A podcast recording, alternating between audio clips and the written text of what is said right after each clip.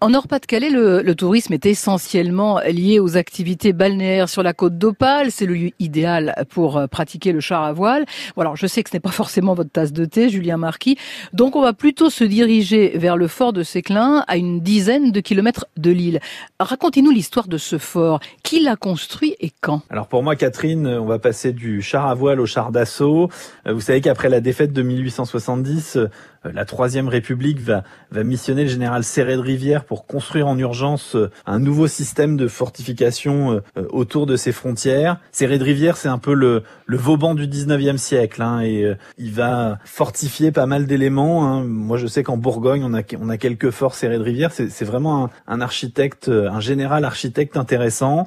Et là, ici, pour le fort de Séclin, on est sur, sur un système de, de fortification Serré de Rivière. En fait, c'était une ceinture fortifiée pour protéger la ville de Lille notamment. Exactement, on est sur une ceinture défensive, c'est aussi euh, euh, un point logistique pendant la Première Guerre mondiale et il faut effectivement l'imaginer avec euh, six autres forts de fortification qui créent cette ceinture lilloise qui est restée intacte depuis quasiment 140 ans. Ce fort, c'est vraiment le, le, témoin de la Grande Guerre finalement.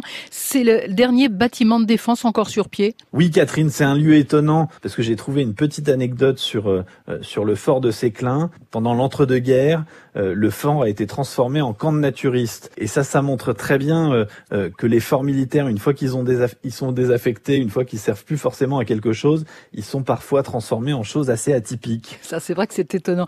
il y a le fort, mais il y a aussi le musée du fort avec une architecture très rare également, une collection très riche. C'est un musée assez exceptionnel. Hein. On va de la, de la découverte d'une forge datant de 1890 jusqu'au chariot d'artillerie datant de 1917. Il y a beaucoup d'objets à découvrir, euh, notamment qui appartiennent à des soldats français, allemands ou anglais. Donc c'est vraiment un, lieu, un lieu majeur à découvrir. Le fort de Séclin dans le nord, c'est à 10 km de l'île environ.